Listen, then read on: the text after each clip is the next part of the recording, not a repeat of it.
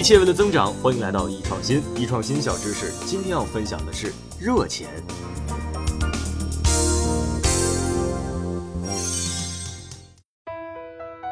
热钱是金融学里面的一个概念，我们也能够常常的听到。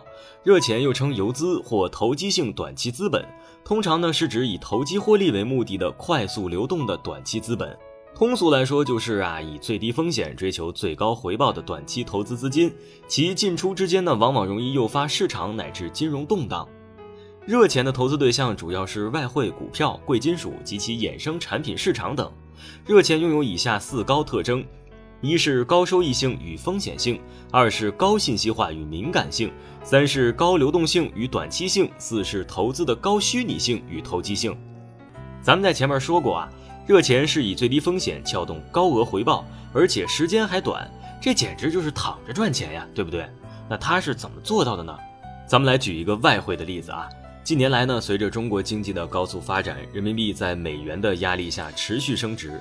一方面呢，美国无休止的发行美元，美元持续贬值。在二零零八年的时候，人民币一年定期的利率是百分之四点一四，美国定期利率为百分之二，人民币升值的速度呢高达百分之十。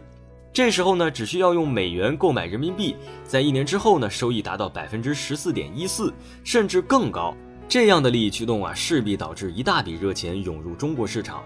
这些热钱在中国待一年，啥都不用干，收益率就要高于百分之十四点一四。但是中国的社会财富却在无形之中被洗劫了。在二零零八年亚洲金融危机，热钱的投入就是其中重要原因之一。当然了，政府现在也能够运用多种手段应对这个热钱呀对经济社会的损害。好了，今天我们就分享到这里，下期见。